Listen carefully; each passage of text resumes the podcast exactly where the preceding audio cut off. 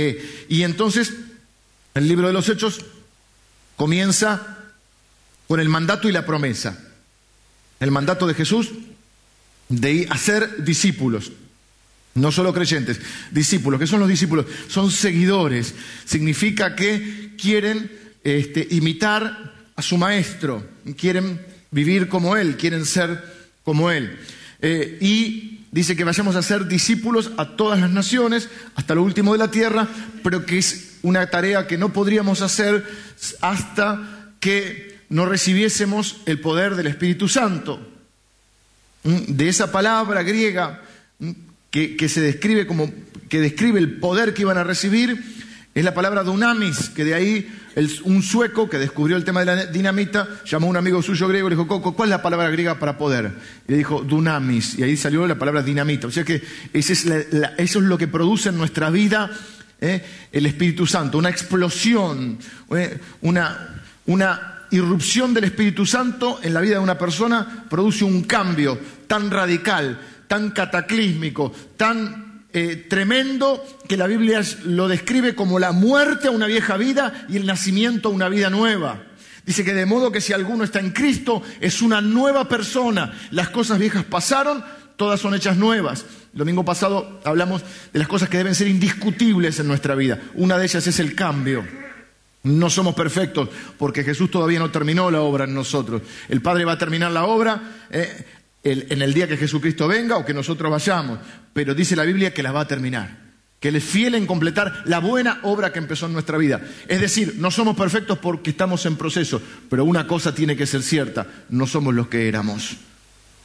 Si no hay cambio, no hay entonces, no, no hay no hay fruto, y la Biblia dice que el árbol se conoce por el fruto, y el fruto debe ser indiscutible. El domingo pasado hablamos de la sanidad del, paralítico, donde dice que aún los detractores de ellos decían, no podían decir nada en su contra, no podían negar que el paralítico estaba ahí. Podían azotarlo, podían mandarlo a la cárcel, podían intentar prohibirles hablar, podían decir mentiras sobre ellos, pero había algo que era indiscutible, el fruto. Y de, vos o de mí o de usted o de mí pueden decir cualquier cosa, pero en nuestra vida el fruto debe ser indiscutible. Podrán decir lo que quieran, pero el tipo tiene fruto. Así tiene que ser la vida de los cristianos. Es más, hoy vamos a ver, vamos a hablar del sufrimiento, hoy vamos a hablar de un tema, sí, últimamente venimos, venimos duro, vamos a hablar de cómo enfrentar el sufrimiento, vamos a hablar de la soberanía de Dios, uno de los temas más difíciles para hablar que ya les anticipo para no generar demasiada expectativa, que yo tampoco sé por qué pasan algunas cosas, pero no importa, vamos a intentar algunos caminos. Soberanía. Y hoy vamos a ver la persecución. Y vamos a ver cómo enfrentan la iglesia primitiva los problemas. La iglesia avanza en el libro de los Hechos, predica Pedro, primer, viene el Espíritu Santo, predica Pedro, tres mil personas se entregan al Señor. ¿Qué tenemos que hacer? Arrepiéntanse y bautícense. Si te has arrepentido y conociste al Señor, pusiste tu fe en Él, tenés que bautizarte. No hay otra cosa, no hay algo como lo siento, no lo siento. Somos, cantábamos recién, tuyo soy, Señor. Somos de Cristo, comprados con la sangre, eh, por la sangre preciosa de Cristo. Hemos sido redimidos, dice la Biblia. Eh, redimir es pagar un rescate. El Señor nos rescató, nos trasladó, dice la Biblia, del reino de las tinieblas al reino de su amado Hijo. De estar gobernados por, por las tinieblas a estar gobernados por su Hijo. ¿Estamos gobernados? Tenemos que obedecer. Y el bautismo es un mandamiento. No podemos ser cristianos que andan diciendo esto lo siento, esto no lo siento, porque nosotros no vivimos por lo que sentimos, tenemos sentimientos. Dios nos dio emociones, son valiosas, pero no, nos manejamos por eso, nos manejamos en obediencia a la palabra de Dios. Eso es vivir por la fe. Vivir por la fe no es irresponsabilidad. Vivir por la fe no es no trabajar. Gente dice, vivo por fe, no trabajo. Eso no tiene que ver. ¿Mm? Vivir por fe significa vivir en obediencia, creyendo la palabra de Dios y viviendo esa palabra. Y la, Biblia dice que el que cree debe ser bautizado porque ahí sepultamos una vieja vida y nacemos a una nueva vida. Luego continúan, eh, vimos cómo vivía la iglesia primitiva, sacamos algunos mitos, como que solo se reunían en grupitos pequeños y que no tenían ninguna organización, vimos cómo se fueron organizando, vimos cómo fueron creciendo. vemos que Pedro y Juan van al templo, porque se reunían en las casas y en el templo, y encuentran un hombre paralítico de 40 años, toda su vida paralítico, ni plata ni oro tengo, sacamos al mito de que porque sos cristiano tenés que ser millonario. ¿Mm? Este, si sos millonario mejor, no tenemos ningún problema. Pero no significa que todos vayamos a ser millonarios. Y y dice, ni plata ni oro tengo, pero lo que tengo te doy, dice Pedro, lo levanta, este hombre camina, anda a los saltos, vimos el domingo pasado, indiscutible el fruto, y eso abre la puerta a la segunda gran evangelización, cinco mil personas se entregan a Señor. Así que ya la iglesia tiene ocho mil, en dos mensajes. Yo hace como, no sé cuántos años ya que llevo, y todavía no llevamos ocho mil, me estoy frustrando. Y, y, pero ¿qué ocurre? Comienzan los problemas. Comienza la persecución. La iglesia avanza y avanza la persecución. Se empiezan a levantar los detractores. Cuanto más cosas uno hace, también más, más enemigos se gana. Más oposición. Los cristianos no somos grandes fans de hablar del sufrimiento, menos en este tiempo. No nos gusta eso. De hecho, cuando compartimos el Evangelio con alguien, ni siquiera hablamos mucho de ese tema. Entonces la gente pues se decepciona o se frustra con Dios. Porque nosotros presentamos como buenos vendedores los beneficios. Pero no presentamos las dificultades. Si pones tu, tu fe en el Señor, ¿Eh? ¿Quién necesita ser sanado? ¿Quién necesita trabajo? ¿Quién necesita arreglar su familia? ¿Eh? ¿Quién quiere cumplir sus sueños? Jesucristo, llame ya. ¿Eh? Y viene Jesucristo y le arregla toda la vida. Y si no, bueno, depende el, por donde usted anda, puede tomarse el vaso de agua, puede pasar por abajo una bandera, puede ser lo que puede, este, no sé, lo que sea, y el día de mañana se va al cielo. Pero a veces no le decimos qué pasa entre que entregaste al Señor y te vas al cielo. En, el medio está lo que llamamos vida. Y la vida se complica. Dice los italianos, es un mundo difícil, un mundo difícil. El mundo es difícil. Jesús lo dijo. No sé por qué, en qué momento se cambió eso. Que si seguimos a Cristo no vamos a tener problemas. Y, y, y, de salud, dinero y amor. No es lo que dijo Jesús. Entonces,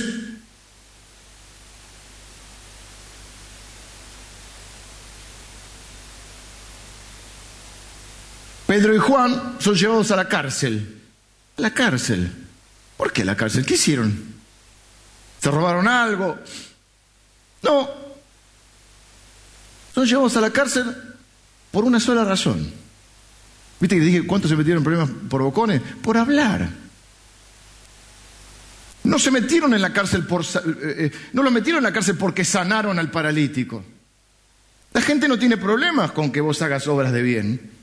Los cristianos van a los geriátricos, muy bien. Los cristianos juntan eh, la campaña contra el frío, muy bien. Los cristianos dan de comer en la plaza. Nadie tiene problemas con eso. El problema es cuando decimos, esto lo hacemos porque amamos a Jesús y Jesús te ama. Ahí se complicó. Ahí entonces somos fanáticos, este, discriminadores, todo, todo lo que puedan decir. Nadie tiene problema con tus obras de bien.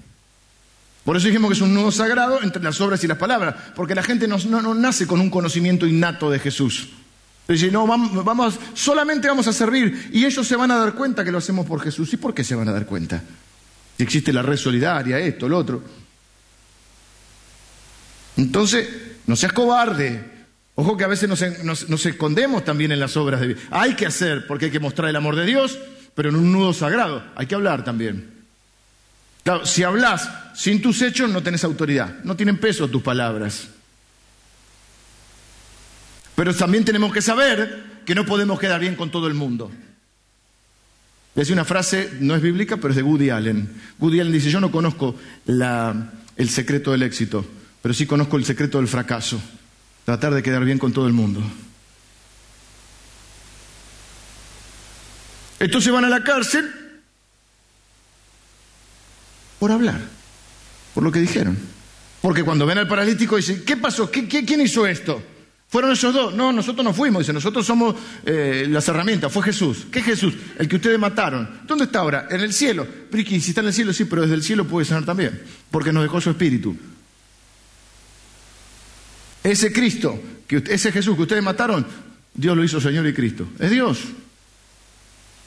Y ahí se complicó. Entonces van a la cárcel. Entonces, esto es para poner situación. Ahora, ¿qué pasa? Bueno, no los pueden detener en la cárcel. ¿Por qué? Porque no había nada en su contra. Lo dejaron una noche, ¿viste? Como al borrachín que lo dejan una noche para que el día siguiente. Bueno, lo metieron una noche porque de noche no está el, juez, no está el secretario, no, había nadie, a la cárcel. Al día siguiente los, llaman, los interrogan, que es lo que vimos el domingo pasado.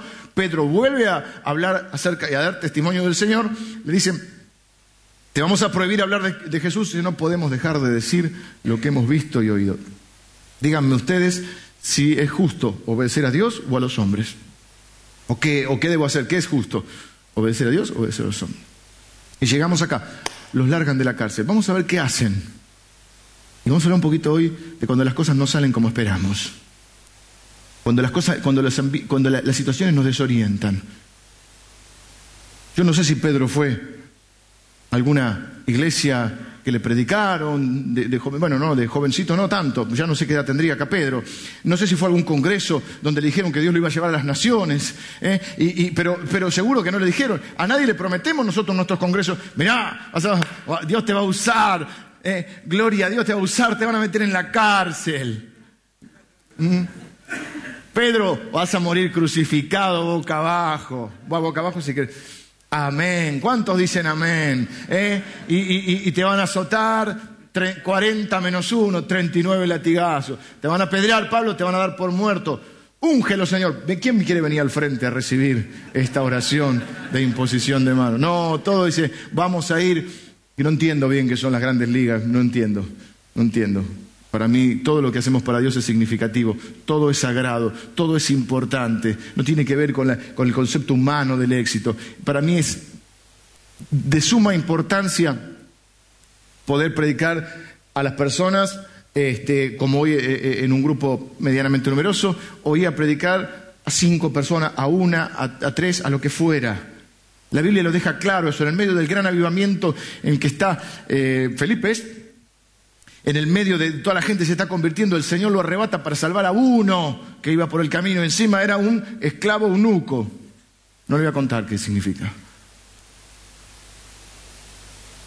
Para mostrarnos que para el Señor tiene valor cada persona. Dice la Biblia que hay una fiesta en los cielos por uno que se arrepiente. Nosotros no contamos, no somos vacas. No es un frigorífico, vamos a juntar carne. ¿Mm? Somos personas amadas por Dios elegidas, dice la Biblia, antes de la fundación del mundo, por uno que se arrepiente y cambia su vida, o deja que Dios le cambie la vida. Hay una fiesta en los cielos.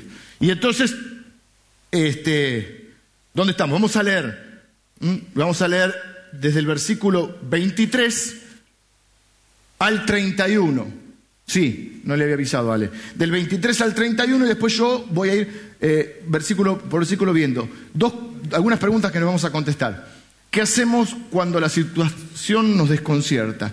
¿Qué hacemos cuando los problemas vienen a nuestra vida? ¿Qué hacemos cuando las cosas no salen como esperábamos? Por ahí Pedro viene, tres mil primero, cinco mil después dijo, tengo una unción tremenda. Ahora falta que caiga oro del cielo y estoy eh, en la gloria. Y de golpe de la gloria a la cárcel.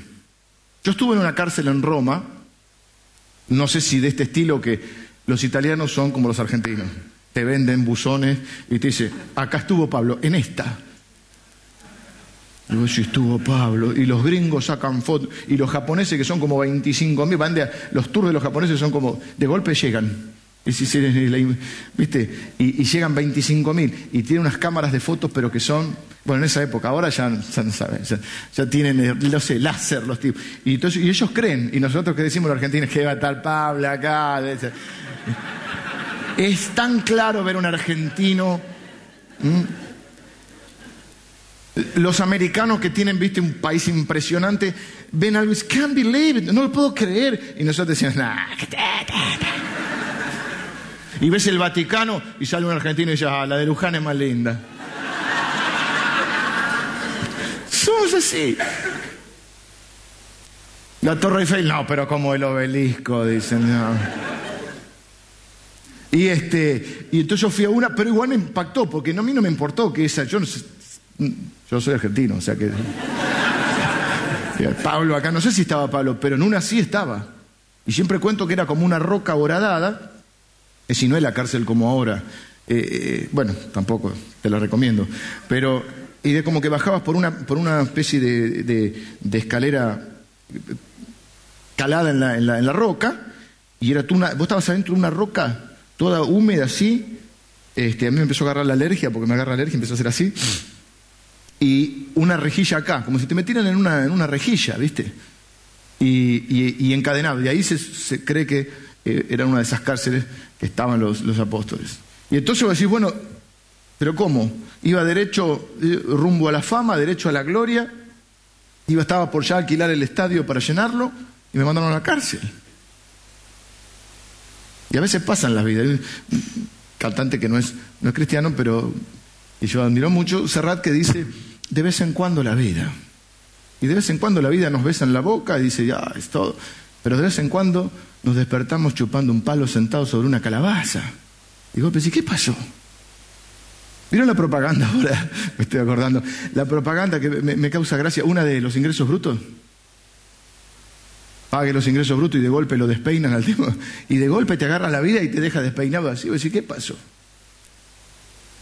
Vamos a leer y vemos qué hacer en esas circunstancias. Y puestos en libertad vinieron a los suyos y contaron todo lo que los principales sacerdotes y los ancianos les habían dicho.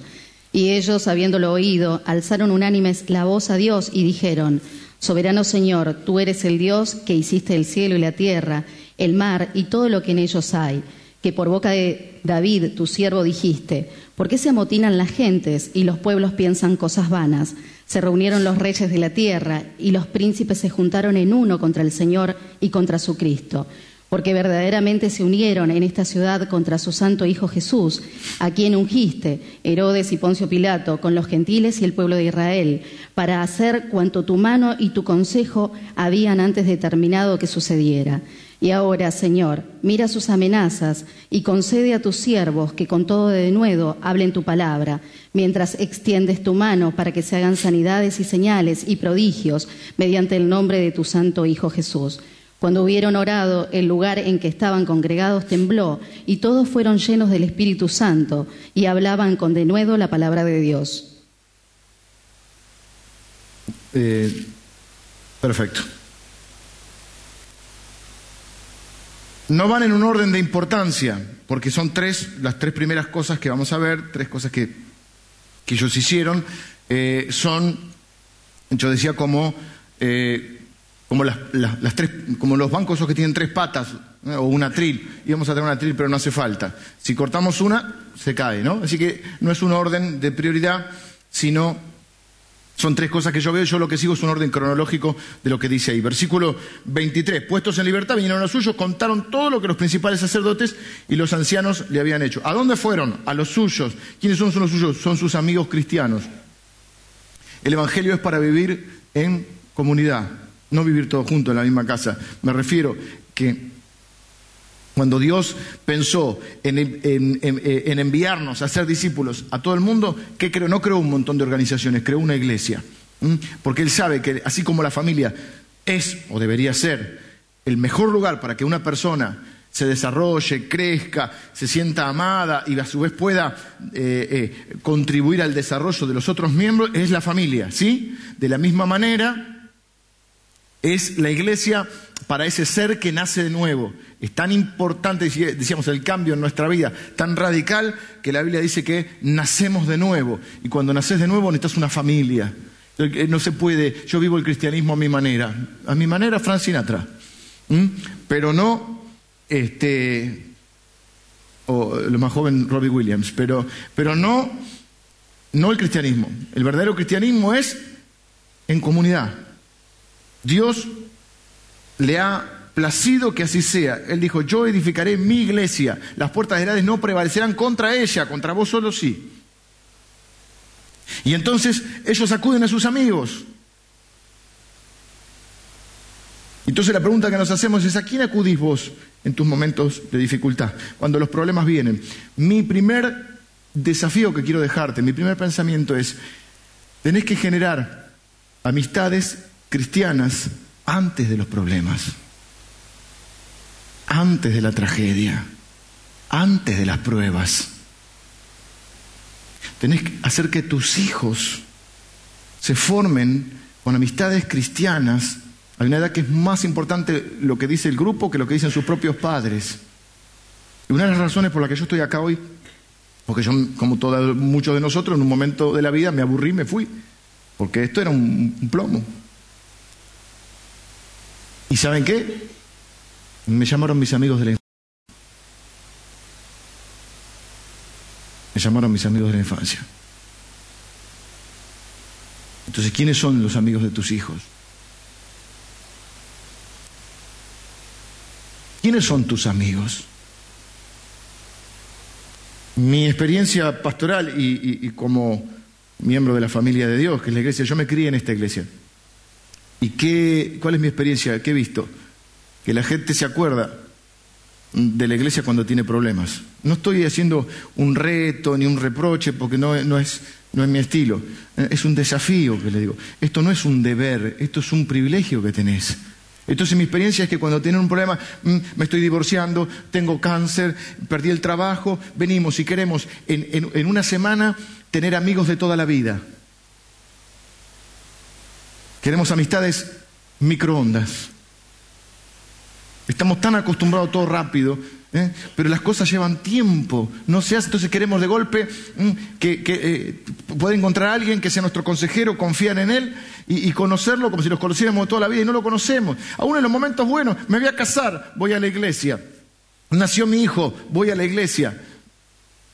Y, después cuando vienen los problemas, y no se puede.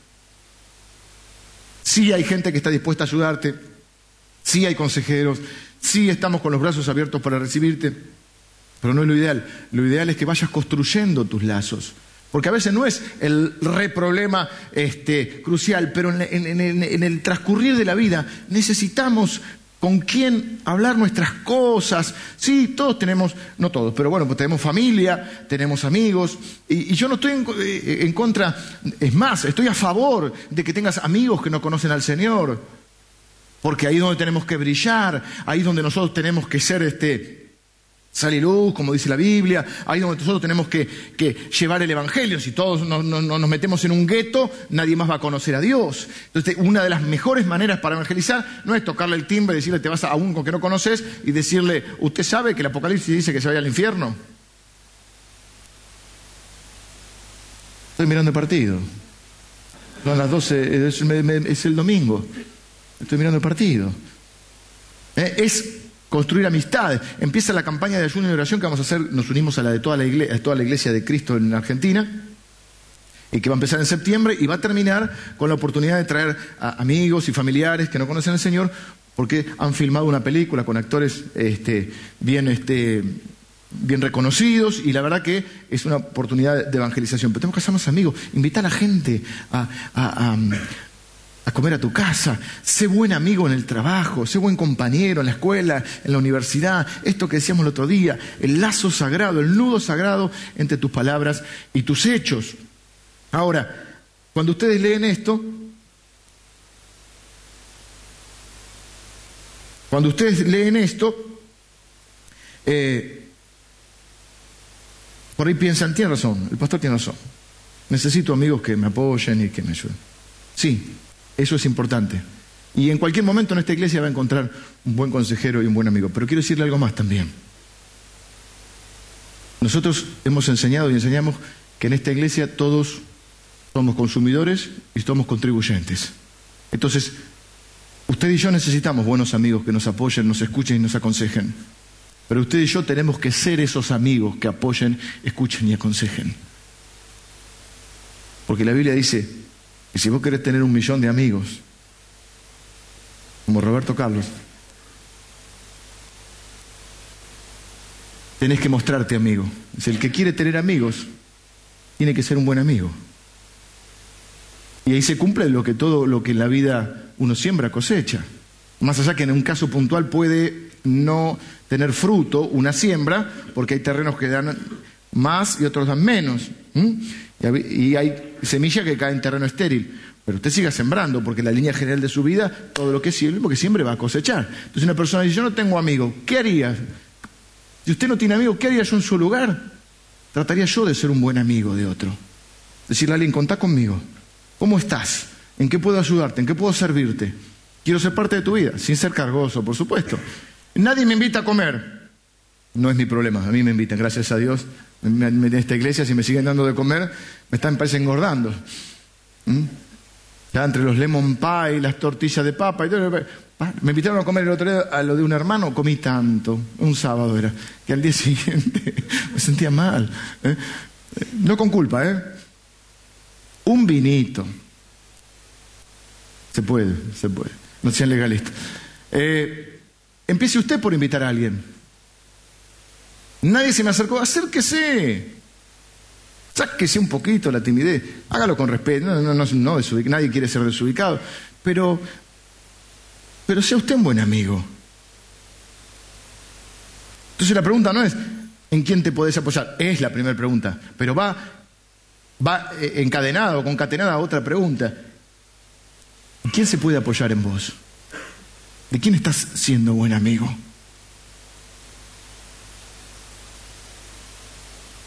Hay gente que quiere que los demás hagan por ellos lo que ellos no harían ni por ellos ni por nadie. ¿Vieron? A mí odio esto, odio, los odio, como decía Odio eso que dicen, ay, a mí nadie me llamó. Llame usted a alguien. Una vez me dijeron, sí, porque este, usted me vio, en, no sé, en shopping, ponele, y no me saludó. Y vos yo no te vi, vos me viste, ¿por qué no me saludaste?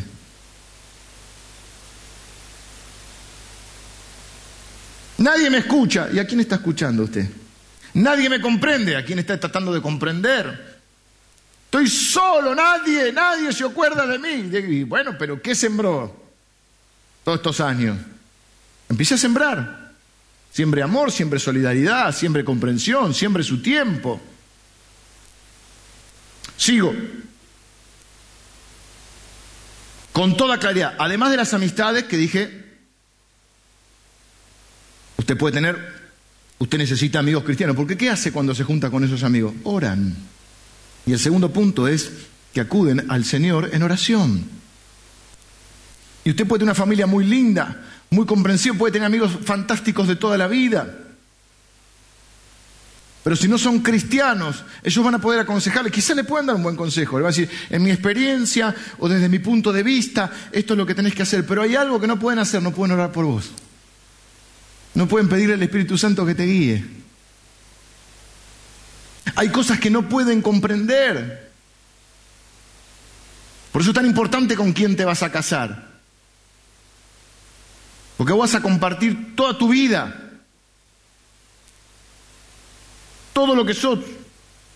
En, en la relación más cercana que dos personas pueden tener. ¿Y no vas a compartir lo más importante de tu vida, que es tu fe? ¿Cómo va a comprender algunas decisiones que tomamos los hijos de Dios que van contracorriente?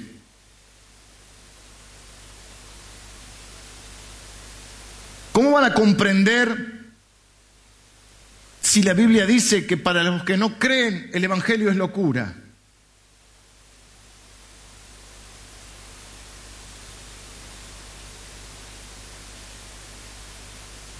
Ellos, versículo 24, punto 2, acuerdan el Señor. Ellos, habiéndolo oído, alzaron unánime la voz a Dios y dijeron, soberano Señor, tú eres el Dios que hizo el cielo y la tierra y el mar y en todo lo que ellos hay. Oraron. Y hay momentos que tus consejos, por más buen amigo que seas, por más buena intención que tengas, son insuficientes para...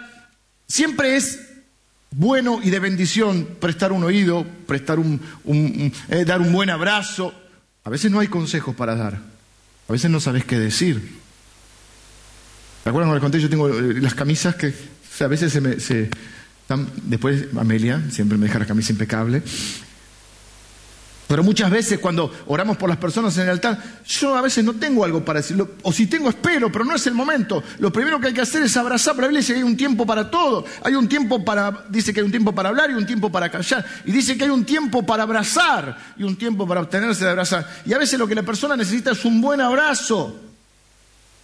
No todo el mundo tiene este, resuelto su aspecto emocional y, tiene las personas que le rodean. Hay personas que están solas, eso es un mal de este tiempo. Y lo que necesitan es alguien que los abrace. Todos necesitamos. Cuando, y más cuando estamos en esos tiempos, cuando estamos despidiendo a un familiar que partió con el Señor, cuando estamos en la clínica o en el hospital. ¿Qué consejo? Necesitamos un buen abrazo, que estamos con vos para lo que necesites.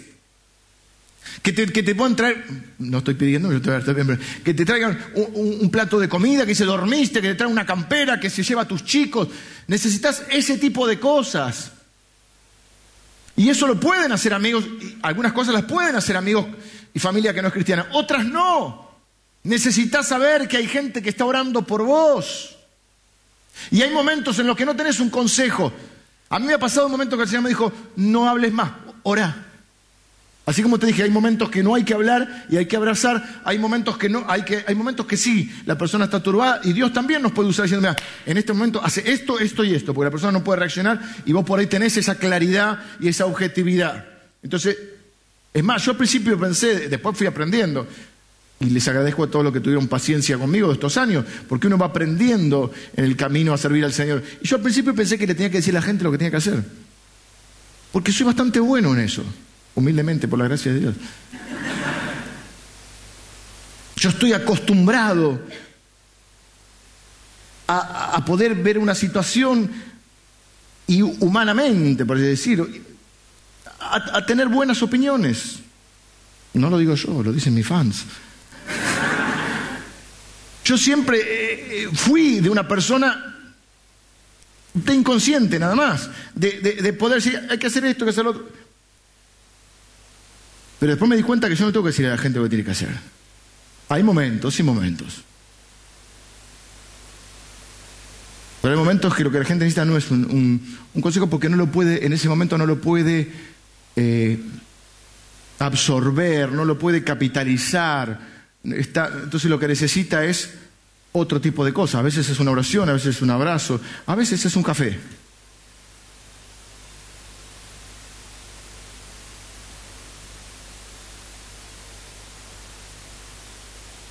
Ellos no pueden orar con vos, los, que los amigos que no son cristianos, y no pueden abrir la Biblia. Y no pueden darte una palabra del Señor. Y el tercer punto es que acuden a la palabra. Y entonces, por eso es tan importante que aprendan la palabra. El Espíritu Santo te va a recordar, dice Jesús, les va a recordar todo lo que yo les digo, pero ¿cómo te va a recordar algo que no sabes? ¿Sabes que la palabra recordar viene eh, de volver a pasar por el corazón?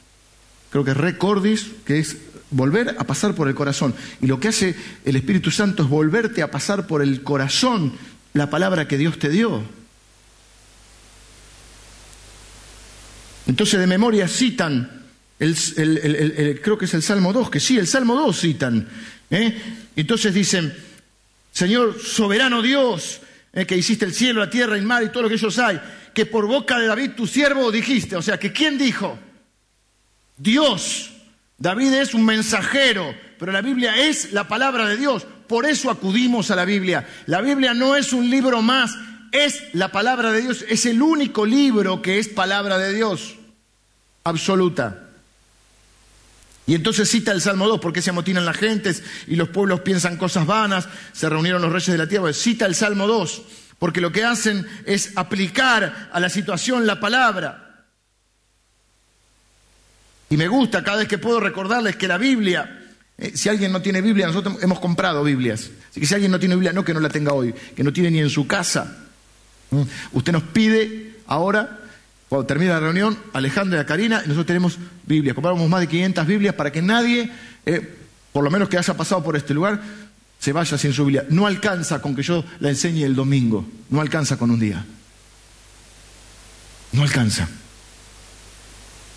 Usted necesita que Dios también le pueda hablar a usted. Y por ello entender menos, pero bueno, le vamos a decir cómo empezar. Empiece por un evangelio. Empiece por Lucas, si quiere. Empiece por una, de las cartas de Juan. Empiece por el libro de Proverbios, que tiene lindos, lindas enseñanzas para la vida.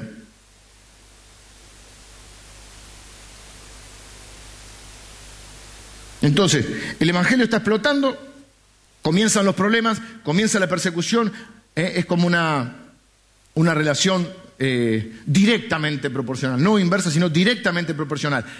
A más crecimiento, más problemas. A más crecimiento, más oposición. A más exposición, más crítica. ¿Mm? Si nadie te conoce, es más probable que no te critiquen. Uno de los costos más grandes que, uno, que nosotros pagamos a veces es, al ser cristianos y darnos a conocer como cristianos, es que estamos expuestos.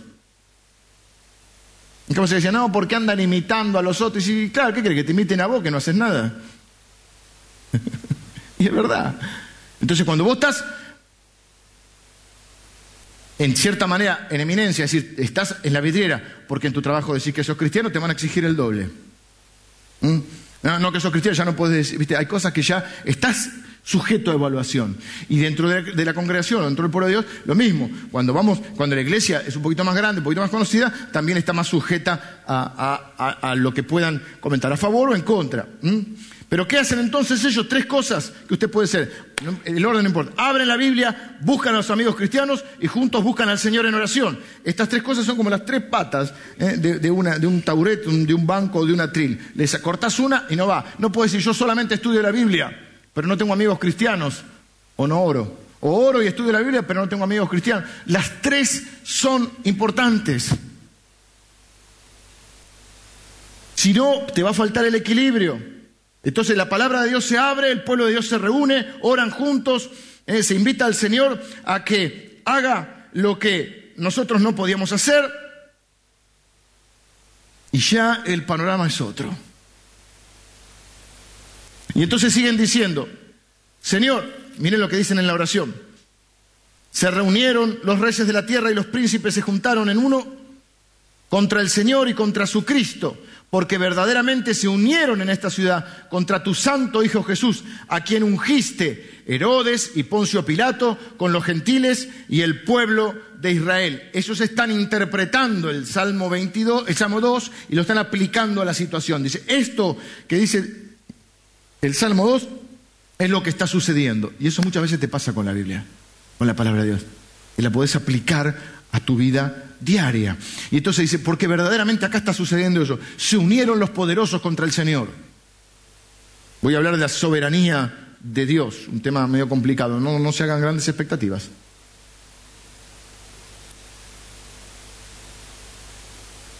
Sigo, se unieron todos, Herodes, Pilato, gentiles y el pueblo de Israel. Algunos dicen porque los judíos son los que mataron a Jesús. Momentito.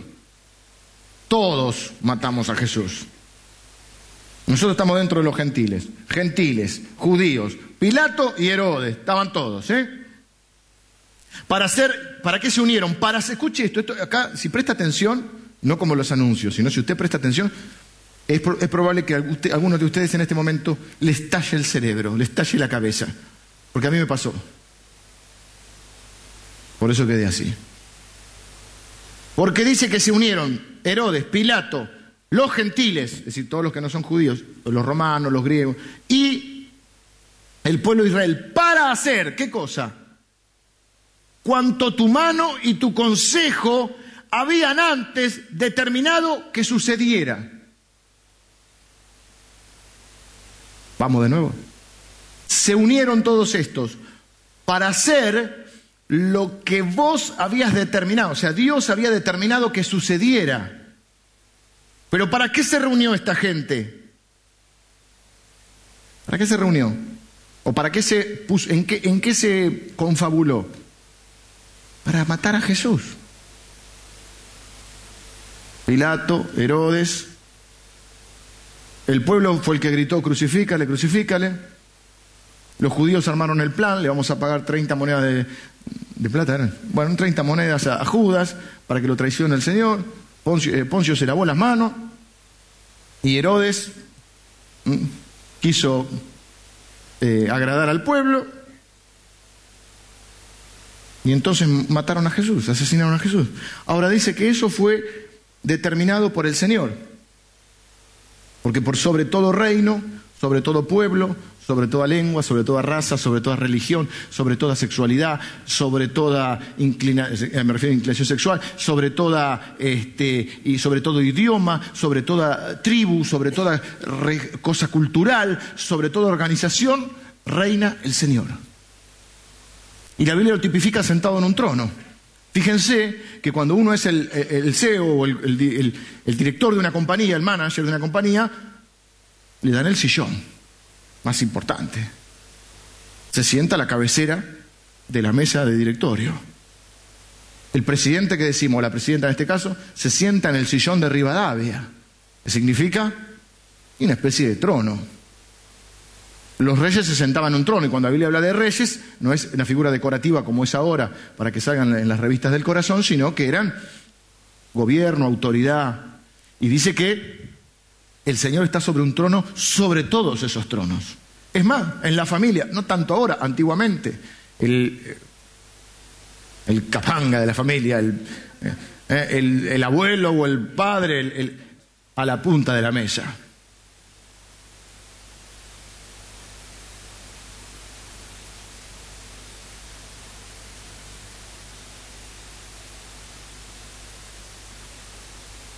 Cuando aumentan los problemas, es cuando nos preguntamos, o aumenta la posibilidad, las probabilidades de preguntarnos, ¿hay alguien sentado allá arriba en el trono? Ni empecé todavía, y ya tengo que terminar.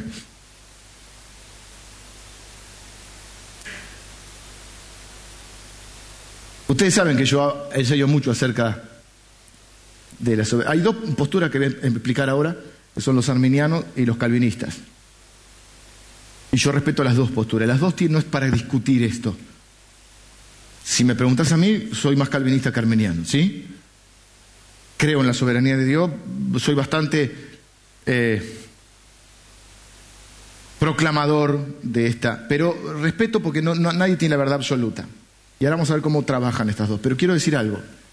Aún creyendo en la soberanía de Dios, siendo, casi diríamos, proclamador y, fan de esta, de, esta, teología.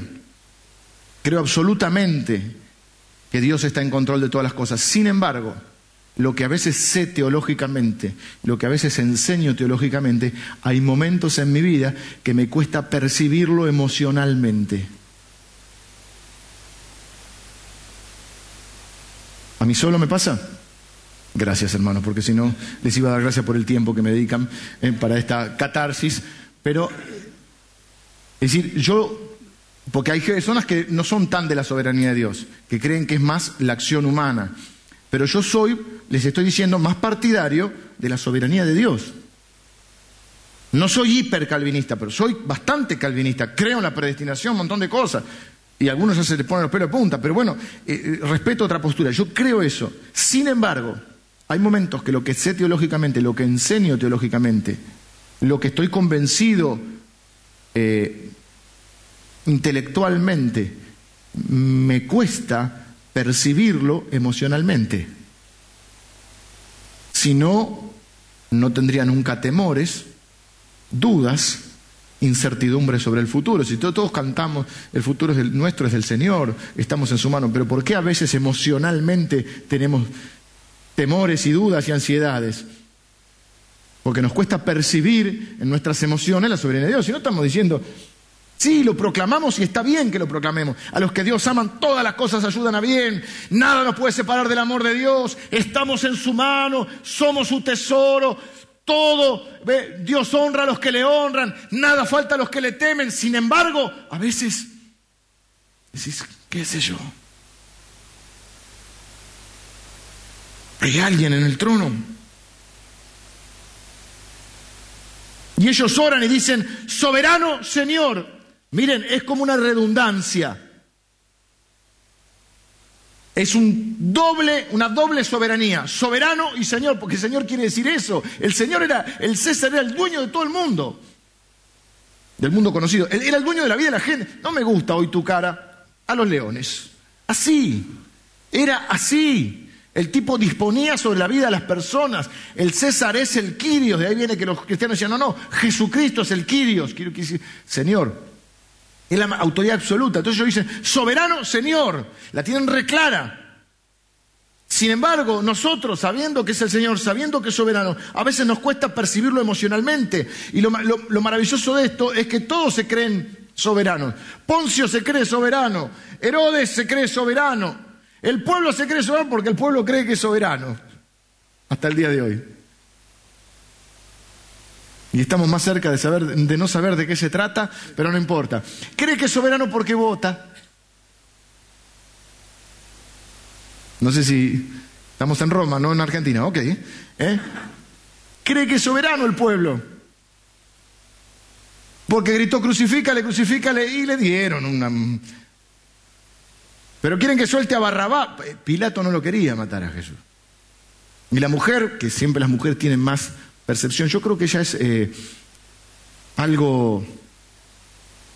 Sí, y aparte algo, ya creo que a esta altura es indiscutible, por lo menos por mí es indiscutible. Además conozco a las mujeres, tienen, un, tienen algo, un sexto sentido, algo hay. Tienen una percepción. Y la mujer le dijo, tené cuidado con, Pilato, con Jesús. No te metas en esto, ojo. Y Pilato hace lo que hacemos muchos nosotros. Acá mando yo. Y después hace lo que te dicen, ¿sí? Y sí, porque percibís eso. Y aprovechalo, porque las mujeres tienen eso. También son un poquito más temerosas y a veces siempre el consejo es conservador. Pero también es cierto que tienen una percepción. Y la mujer le dijo, ojo con Jesús, ojo con lo que vas a hacer con Jesús. Este Jesús, ojo, no te metas en camisa de once bar. Sí, tenés razón, ¿viste? Yo a veces digo, sí, tenés razón, tenés razón. La verdad que no me, no me di cuenta antes. Y voy, y bueno, va y le dice, muchacho, ¿qué elige? Mirá que digo, entre este, y le pone del otro lado al gordo valor, ¿viste? Le pone, ¿viste? A uno que la... y la gente empieza, barrabá, barrabá. Y somos soberanos. Bueno, crucifica, lo mismo que gritaban Osana. Así que el éxito y el fracaso, ojo, porque son dos grandes mentirosos. El elogio y la crítica no, no, lo crea siempre, son dos grandes mentirosos. Entonces, este, cree que es soberano. Los judíos creen que es soberano, pues el plan lo hicimos nosotros. 30 moneditas de plata solucionamos el problema. Uno dice, ¿por qué no ofrecimos 28? Pero bueno, no, 30. ¿Y cómo yo sé que Dios es soberano? Y yo sé que Dios es soberano porque el, ejemplo máximo es la cruz. Si hay momento para dudar, o había un momento para dudar de que hubiera alguien en el trono y que hubiese alguien controlando las cosas, es en los eventos de la cruz. ¿Qué significa la soberanía de Dios? ¿Que todo lo que ocurre es voluntad de Dios? No. ¿Que todo lo que pasa es porque Dios quiere que pase? No. La Biblia dice que Dios se dolió en su corazón, creo que Génesis 6, se dolió en su corazón al ver cómo había obrado el hombre. Dios no, la Biblia dice Dios no puede ser tentado, nadie diga que el pecado es por voluntad de Dios, si no Dios no, te va a recriminar, no te va a reprochar, no te va a pedir que cambies de actitud. Dios se entristeció. Cuando pecamos, no solo quebrantamos una ley de Dios, quebrantamos el corazón de Dios, porque la Biblia dice que le dolió en su corazón. Así que no todo lo que ocurre es porque Dios quiere. Ese es el hiper, hiper, hiper calvinismo que dice, bueno, todo pasa porque Dios quiere que pase. Pero no hagamos nada. Eso es, muy, es como una actitud más bien ultra pasiva, ¿no? Ahora, Sí es cierto que todo lo que ocurre, en última instancia Dios lo permite. Y lo que hace Dios es que lo, que, lo que es malo, o de eso malo, saca algo bueno. Los arminianos, que eh, no es con ñ, sino que es Armini, porque es Jacobo Arminio, eh, con NI, los arminianos y los calvinistas, no es de Calvin Klein, sino de Juan Calvino, ¿sí? Calvin, claro, es John Calvin, Volvé a los armenianos. Ahí está. El énfasis es en la responsabilidad humana. El hombre elige. Está bueno el eslogan, más allá de la parte política, el eslogan es bueno, en la vida hay que elegir. ¿sí? El hombre, me gustó, me pareció interesante. No estoy hablando de, la ideología política, yo soy licenciado en marketing y me gusta eh, estudiar esas cosas. Me parece un muy buen eslogan, la vida hay que elegir. Entonces, eh, los arminianos dicen en la vida hay que elegir, la responsabilidad humana. Ellos eligieron traicionar a Jesús. Y es verdad, es verdad. La culpa es de ellos, es verdad.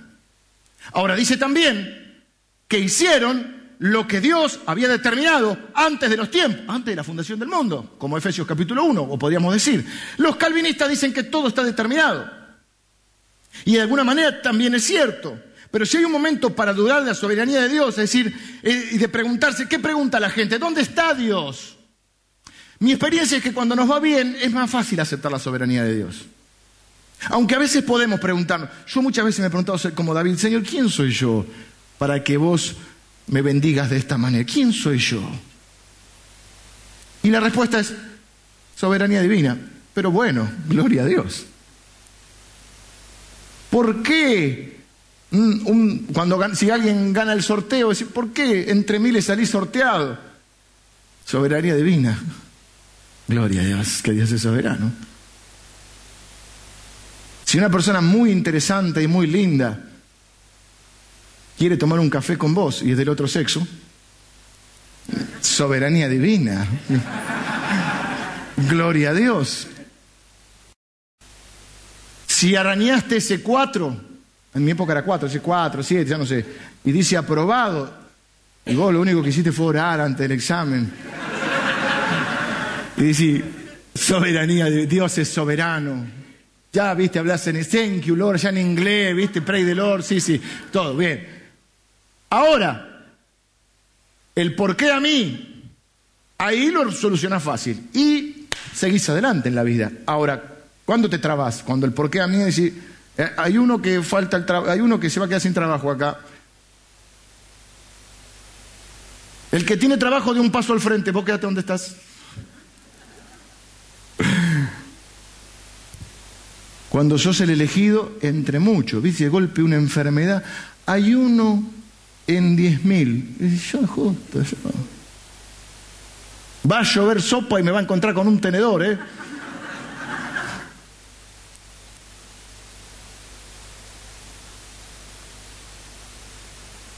¿Dónde está Dios? El ensangrentado que va ahí casi medio muerto es Dios. No se ve como Dios.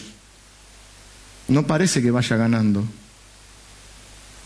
No parece que esté muy en control.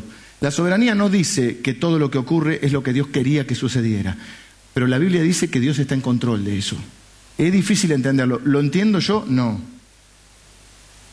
¿Cuál es mi mejor respuesta? No sé. No quiero suponer. Aprendimos en la iglesia a no suponer. No sé, pero supongo. No suponga. Hable de lo que sabe y lo que no sabe. En este caso, porque, porque es mi trabajo, voy a intentar ¿eh? tratar de explicar esto en la medida que se puede. Pero ¿qué dice la Biblia? ¿Quién entendió la mente del Señor? ¿Qué aprendimos? Que es una pregunta retórica. No es para que alguno de ustedes levante la mano. ¿eh? ¿Quién entendió la mente del Señor? Es para que todos metamos la mano acá y digamos... Es para que todos digamos, nadie.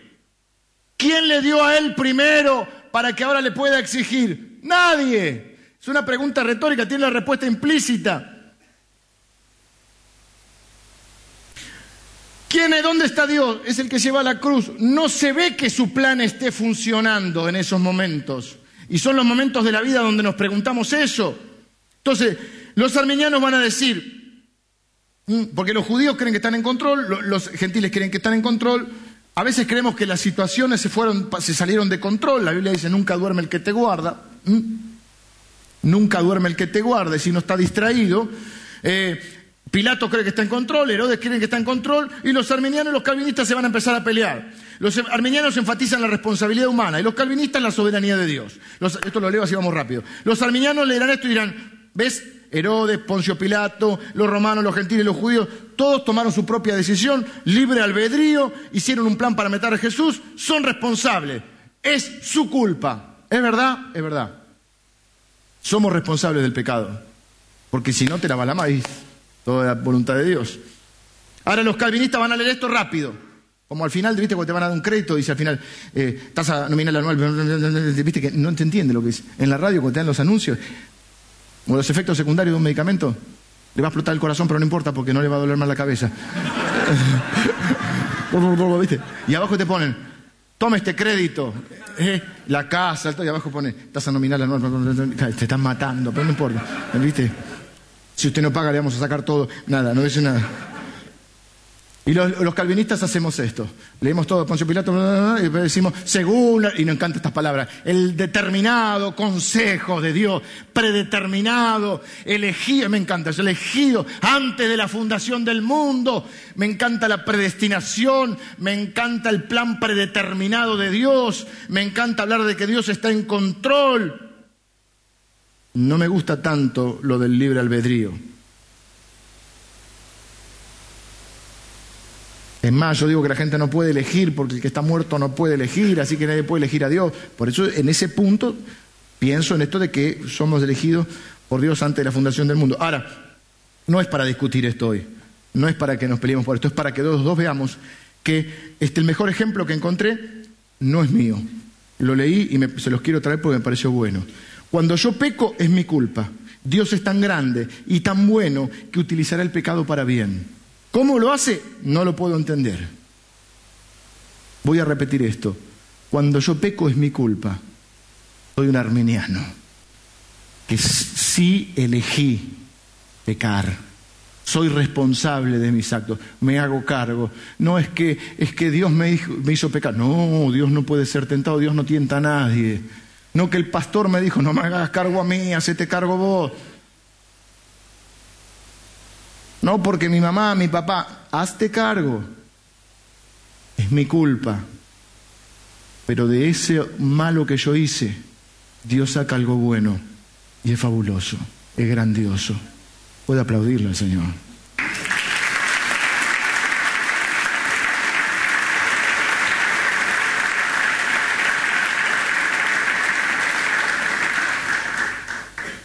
Miro la cruz el asesinato de Jesús es la cosa más horrible que jamás haya hecho alguien o que se haya hecho en la historia del mundo, pero es la cosa más maravillosa que ocurrió. Poncio Pilato es responsable, Herodes es responsable, los judíos son responsables, Judas es responsable, los gentiles son responsables, Pedro lo negó, los otros lo abandonaron, son responsables. Nosotros, dice Pedro, matamos a Jesús. Es el hecho más escandaloso y horrible e injusto que se ha realizado en la historia de la humanidad, porque era totalmente inocente, lo único que hizo fue hacerle bien a la gente. Y lo mataron. Pero es el hecho más maravilloso, porque sin la cruz no estaríamos hoy acá, no tendríamos la vida eterna, no tendríamos el Espíritu Santo, no tendríamos el perdón de pecados, no tendríamos la relación con Dios de padre a hijo no tendríamos la salvación. ¿Cómo de algo malo, que es mi culpa, Dios hace algo bueno? No lo sé, pero lo que sé que es maravilloso y glorioso. Y es como el ejemplo que les dije, eh, eh, le puse así, esto lo copié, la soberanía divina y la responsabilidad humana son como dos pedales de una bicicleta. Los arminianos te van a decir, dale con este, dale con este. ¿Eh? Vos sos artífice de tu destino, vos te haces... Eh, hay, gente que dice que está bien la frase, en una parte yo la comprendo y la comparto. Vos construís tu futuro y en parte vos construís tu futuro. Porque estamos hoy por las decisiones que tomamos ayer. Y vos sos responsable de tu vida y de tus actos. No le eché más la culpa a los demás. Así que yo creo en esa parte. Pero, pero por ejemplo, por otro lado, nadie tiene el futuro comprado. Y vos podés hacer muchos planes, pero el otro, y los calvinistas van a estar con el otro soberanía divina, todo está predeterminado, todo está destinado. Entonces, como las dos cosas. Uno solo te vas a la banquina, ¿sí? Entonces, no hay que ser ni hipercalvinista ni hiperarminiano. Tiene que ver más a los fines de la salvación y no, no es el tema de hoy. Pero sí es cierto que es, yo tengo que hacer mi parte, como sabemos, pero necesito depender de Dios. Por eso necesito el Espíritu Santo. Porque Jesús dijo, separado de mí no pueden hacer nada. Y porque no tengo la vida comprada. Y si ustedes hacen planes, por eso los cristianos decimos si Dios quiere. Y es una linda frase, ¿por qué si Dios quiere? Porque vos podrás hacer todos los planes, pero podrás por mucho que te afanes añadir a tu estatura un codo. A muchos les gustaría añadir un codo. ¿eh? Para los petizos, un consejo rápido. Uy, tengo que hay unas, eh, eh, vimos con él nos reíamos, hay una, unas plantillas, hay unas zapatillas que venden ahora, no son muy lindas, son media, media, ¿viste? Que te levantan como 8 centímetros. Es un zapatillón, pero no importa. Sigo. yo que soy calvinista, Dios tiene un plan para tu vida. ¿Cuánto dicen Dios tiene un plan? Amén. Que te diga cuál es el plan y vos te sentás en el auto, los que nos gusta manejar y rápido, me comí otra multa, che. Pero están con los radares, no iba tan rápido, pero viste. Y me dijo mi amigo Marcelo, me dijo, cuidado con las multas, le dije, tranquilo, voy tranqui. Miren que me agarraron igual. Hay que hacerse cargo. Y vos te subís al auto y dices, bueno, señor, ¿cuál es el plan? Muéstrame el plan. El plan es que confíes en mí. ¿Algún detalle más? Es como la vida, bajan el parabrisas y el retrovisor, ¿viste? Entonces vos decís, el plan, no, el plan es que confíes en mí. No entiendo a esa gente, la admiro. No, no desconfío, aunque estoy un poco irónico. Pero eso dice, Dios para mi vida tiene este plan. Pa, pa, pa. Yo, 20 años que lo sigo, no sé todavía por dónde vamos. Nos pegamos unos vuelcos, seguimos ahí, pero estamos ahí, ¿viste? Comimos las multas. Y nos seguimos preguntando, ¿cuál es el plan? El plan es que confíes en mí. O yo soy muy, lo cual no es extraño, y este, o, este, o no sé, Dios funciona así para que sea la vida de fe. Ahora, cuando uno va mirando y mira por el espejito, hermanas, hay que mirar el espejito. hermanas, es fundamental que usted mire el espejito. Fundamental. Usted no está sola en la vida. Usted no está sola. ¿Eh? Corra un poquito el asiento que está muy pegadito. Corra un poquito para Así puede ver el espejito. Y hay, hay dos más acá. Eso que usted cree que no es para golpear al otro auto. No, no. Son para mirar. Esto es para aflojar un poquito el tema, ¿eh, hermanas, las amo. Cuando uno mira el retrovisor de la vida, cuando uno mira el retrovisor de la vida, entiende, entiende. Ah, veníamos por acá. Por eso agarramos. Yo quería ir por allá, pero ¿por qué agarramos por acá? Y yo protesté, pataleé. ¿Por qué? Porque teníamos que llegar acá. Y por acá se va a otro lado. Cuando mirás el espejo retrovisor, entendés el plan predeterminado de Dios. Como no lo sabes, tenés que construir tu futuro igual. No podés quedarte sentado diciendo, somos calvinistas, que Dios haga, alguien, le va, alguien lo va a salvar, porque si está determinado que se salve, alguien lo va a salvar. Yo no sé quién se va a salvar o no, yo tengo que predicarle a todos. Pero cuando vos ves el espejo, vas, ves que Dios está al mando. Aunque algunos digan que después de 120 se baja. Pero no se baja. Vengan los músicos porque me fui de hora. Eh, ¿Cuál fue su oración? Señor, mira sus amenazas. Mucha gente te amenaza. Escucha esto. Escucha, escucha. ¿Quién decía? Escucha, escucha. Mucha gente te amenaza. Mucha gente te manipula. Mucha gente quiere que hagas lo que ellos quieren. Y a veces por no discutir, por no pelear, para que no te dejes si es tu novia o tu novio, para que no te rete, no tengas problemas si es en tu trabajo. La gente te dice, si haces esto te vamos a meter en la cárcel. Si haces lo otro, dice, por favor, eh, mira que voy a hablar, voy de vos y voy a decir esto. No, no, pero por favor y te pone bajo la soberanía de, de alguien o de algo. No porque te van a echar del trabajo. Si no haces lo que te dicen y lo que te dicen va en contra de la Biblia. Por eso un chanchullo laboral, por ejemplo. Mucha gente te amenaza.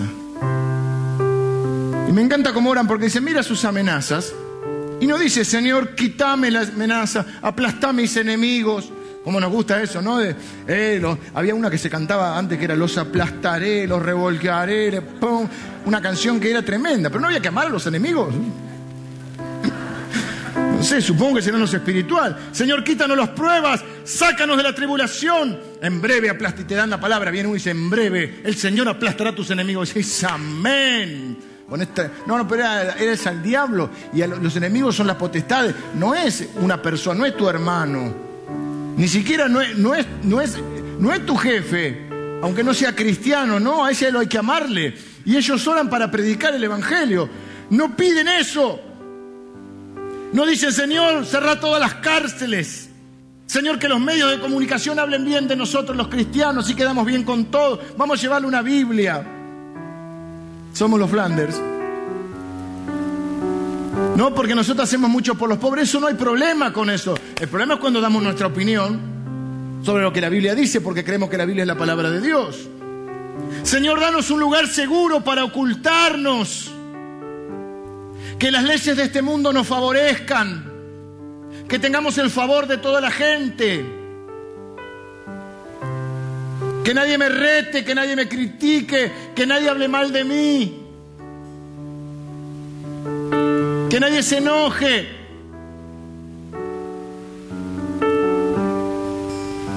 Ellos no oran. Mira la oración. Señor, mira sus amenazas. Es tremenda. Mucho valor para esto. ¿eh? Mira sus amenazas y concede a tus siervos que con todo de nuevo, de nuevo es coraje, valentía, pasión, con todo de nuevo hablen tu palabra mientras extiendes tu mano para que se hagan sanidades y señales y prodigios mediante el nombre de tu santo Hijo Jesús. O sea, Señor, no nos quite del valle de sombra de muerte, danos valor para atravesar el valle de sombra de muerte. Danos valor para hacer lo que tenemos que hacer y decir lo que tenemos que decir, le guste a quien le guste.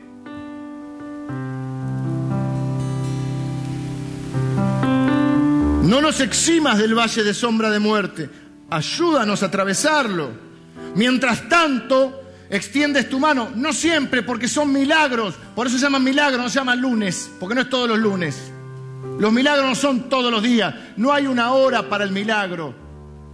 Milagro quiere decir que a veces, y solo a veces, Dios irrumpe, se presenta para que todo el mundo sepa que Él está vivo.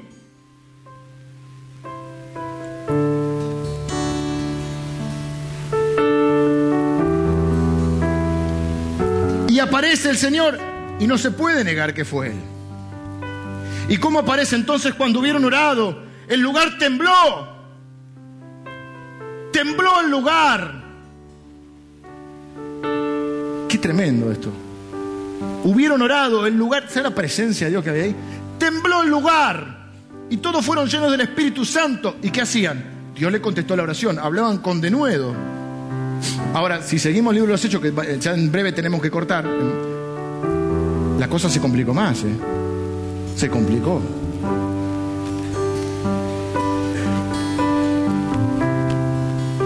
¿Dios hace todavía milagros? Sí. ¿Está obligado a hacerlo? No. ¿Por qué? Porque es soberano.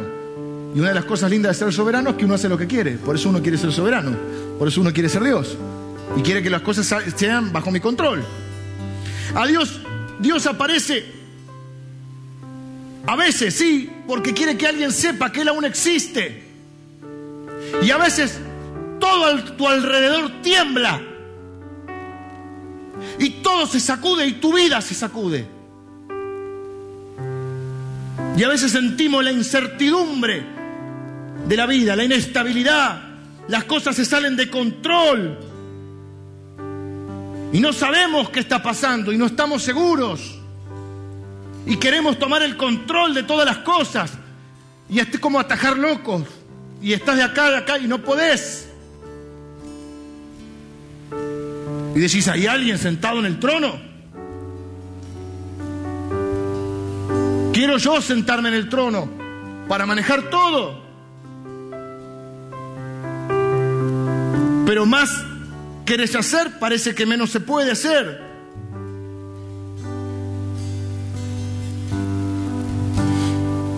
Las circunstancias nos sacuden. Y todo tiembla. que Dios quiere llamar tu atención y decirte que Él aún está vivo y que Él aún está en control y que en esa soberanía maravillosa, grandiosa y majestuosa, Él va a hacer algo bueno de eso. Y a veces mete un milagro en el medio. Solo a veces. Porque son dos pedales de una bicicleta.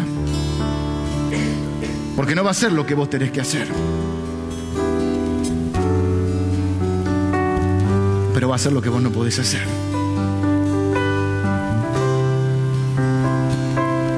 Hay un Dios soberano. Él está aquí hoy y es la única base firme que vas a encontrar en algunos momentos de tu vida. No cuando salís sorteado en la lotería, sino cuando sacaste el número que nadie quiere sacar. ¿Qué vas a hacer? Empezá a construir ahora. Empezá a construir y edificar tu vida y tu corazón con la palabra de Dios, para que el Espíritu Santo te la recuerde. No puedes hacer un curso acelerado de, de, Biblia el día que tienes un problema. No te sale una promesa, tenés que tenerlas en tu cabeza. Cantamos esta canción dice, Señor, tus palabras fluyen en mí. Yo a veces que siento que la palabra de Dios fluye en mí. Y también me pregunto, Señor, ¿quién soy yo? Y hay momentos que no, esta semana estaba preparando la, no puedo terminar porque tengo que seguir ahora, viene, ahora viene el remate. Así que me esperan los hermanos. Y, estaba esta semana, ¿qué le digo a estos pibes? Me, dieron el tema de la excelencia, porque el, pastor, uno de los pastores organizadores, dice que nosotros somos, tenemos mucha excelencia. Y yo dije, amén, gloria a Dios, es soberano. Pero hablar de la excelencia, Señor, ¿qué? Y ayer estaba durmiendo Serían las 5 o 6 de la mañana, no sé por qué el Señor tiene ese horario tan catastrófico. Porque es soberano. Es soberano y se levanta temprano. Yo le decía a Lili, pues Lili estaba acá con el campamento, yo estaba durmiendo solo en casa. Me había acostado tarde, encima tarde, porque me quedé trabajando con esto. Y de golpe me, cuando sentí que te entra a fluir y a fluir, no podía parar de pensar en la cabeza. Me levanto, lo anoto. Estaba ahí. Y así pasa momentos. Ahora, había un momento que no te sale nada. Y, vos estás en el medio de un problema y a veces que no te sale nada. Y de golpe Dios te hable. Vos vas ahí a un lugarcito solo donde estás. Eh, en una clínica, en, el colegio, en el trabajo. Y de golpe el Espíritu Santo te recuerda una promesa de Dios. Tenés que formarte en la palabra. No alcanza con escucharme el domingo. No alcanza. Hay un montón de oportunidades que la iglesia ofrece, discipulado, eh, eh, escuela bíblica, de todo hay. Grupos, tenés que saber la palabra de Dios. Es como que no te alimentes, no creces. Segundo, tenés que construir lazos con personas cristianas que puedan orar por vos, que puedan entender lo que te está pasando, que a veces necesitamos escuchar lo obvio, esto que decimos que cuando no lo podemos percibir emocionalmente, necesitas que un hermano venga y te diga, tranquilo, Dios está en control, te tire Él una promesa de parte de Dios. Necesitas vos ser un buen amigo que haga eso. Necesitas reunirte con la iglesia, con la familia de Dios. Y necesitas creer y activar tu fe para saber que aunque tenés que hacerte cargo, no es un punto menor de tus decisiones y de hacer tomar tus responsabilidades y arrepentirte de lo que haces mal, que es corregir lo que haces mal, no es sentirte culpable y hacer lo mismo, es corregir lo que está mal. También tenés que saber y confiar que Dios, en una soberanía que yo no puedo explicar del todo porque no sé cómo funciona, ¿Cómo hace Dios? Por eso es Dios, para de algo que parece malo o que es malo, saca algo bueno. Y cuando vos vas el auto, no lo podés ver. ¿Y qué te queda? Y apretás el acelerador y decís, Señor, el plan, el plan es que confíe en vos, yo sigo. De tanto en tanto, mirás por el espejito y decís, el Señor tenía razón. Y es una serie, miren, el arrepentimiento yo digo que es una serie de humildes momentos en los que vos te das cuenta que Dios tiene razón. Que el equivocado sos vos, no Él. Por más que te enojás, protestás o lo que fuera, o te deprimís, el arrepentimiento son una serie de humildes momentos, grandiosos momentos en que decís, el Señor tiene razón y Él va en control, porque es soberano. Aunque a veces el horizonte sea la cárcel. Claro, hoy, o la persecución hoy, decimos, ah, te van a agarrar los legalistas, van a decir, no, porque persecución era la de antes, que te metían preso. Y ahora no, ahora qué puede ser. Y que alguien se burle, y es bravo que alguien se burle. Y perder el trabajo, es bravo perder el trabajo. Y que alguien diga cosas feas de vos, es bravo. Y que tu familia por ahí te rechace por ser cristiano, es bravo. Esa quizás sea la persecución de hoy.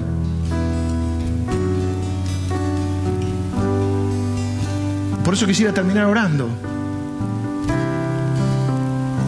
Y, yo no quiero hoy esto de la soberanía usarlo para discutir entre armenianos y calvinistas, sino para que todos tomemos la parte que nos corresponde de esto. Digamos, como armenianos, asumamos nuestras responsabilidades, todos los cristianos. Estoy haciendo un juego de palabras. Pero todos, digamos, como armenianos, digamos, depende de mí. Tengo que arrepentirme, tengo que cambiar esto, tengo que hacer lo otro, tengo que dejar de hacer esto y tengo que empezar a hacer esto, tengo que activarme en esto, tengo que confiar en el Señor, tengo que leer la palabra, tengo que empezar a congregar, todo lo que tengo que hacer yo. Y como calvinista decir, pero a pesar de todo eso, mi socorro viene de Jehová. Porque no, soy, no enseñamos humanismo, enseñamos cristianismo. Y el plan es confiar en Él. Porque me voy a equivocar, porque voy a tropezar, porque voy a cometer errores. Pero estoy tranquilo, porque Dios lleva el control de mi vida y porque nunca duerme el que me guarda. Oramos, Señor, te doy gracias por tu palabra. Tu palabra es verdad, Señor. Y yo te doy gracias porque sos un Dios majestuoso, glorioso, maravilloso y extraordinario. Absolutamente, completamente poderoso. Totalmente poderoso.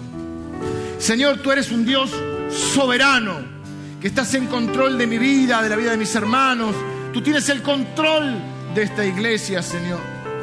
Padre, no es solamente repetirlo como una frase hecha, es la verdad de tu palabra, Señor, que dice que a los que te aman, todas las cosas funcionan para bien.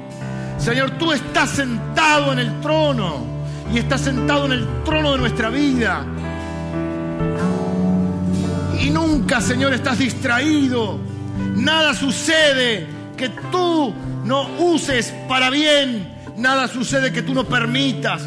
Nos hacemos cargo, Señor, de nuestras responsabilidades. Te pedimos perdón por nuestros pecados. Nos arrepentimos, Señor, de todas las veces que quebrantamos tu corazón, haciendo lo contrario a tu palabra. Pero, Señor, perdónanos, perdónanos. Gracias, Señor, por llevar el control de nuestra vida. Gracias, Señor, porque es más, más, más grande el panorama por venir que el que ha pasado. Gracias porque el parabrisas es más grande que el retrovisor. Pero gracias Señor porque a veces podemos mirar por el espejito y podemos ver que a pesar de nuestros pecados, nuestros errores, nuestras malas decisiones, tú has construido plan maravilloso y glorioso para nuestra vida. Y para tu reino, que es más importante que aún nuestra propia vida. Bendigo a cada uno de mis hermanos en esta mañana. Padre, danos más revelación sobre tu palabra, sobre tu soberanía, sobre nuestro pecado, sobre nuestra necesidad de ti, sobre nuestra necesidad de tu Espíritu Santo. Señor, gracias por esos momentos en que todo nuestro alrededor tiembla y se sacude. Gracias por llamar nuestra atención. Gracias por venir a nuestra vida a decirnos yo estoy vivo y sigo estando en control. No me bajé del trono. Gracias Señor por tus benditos planes para nuestra vida. Oramos en el nombre de Jesús. Amén.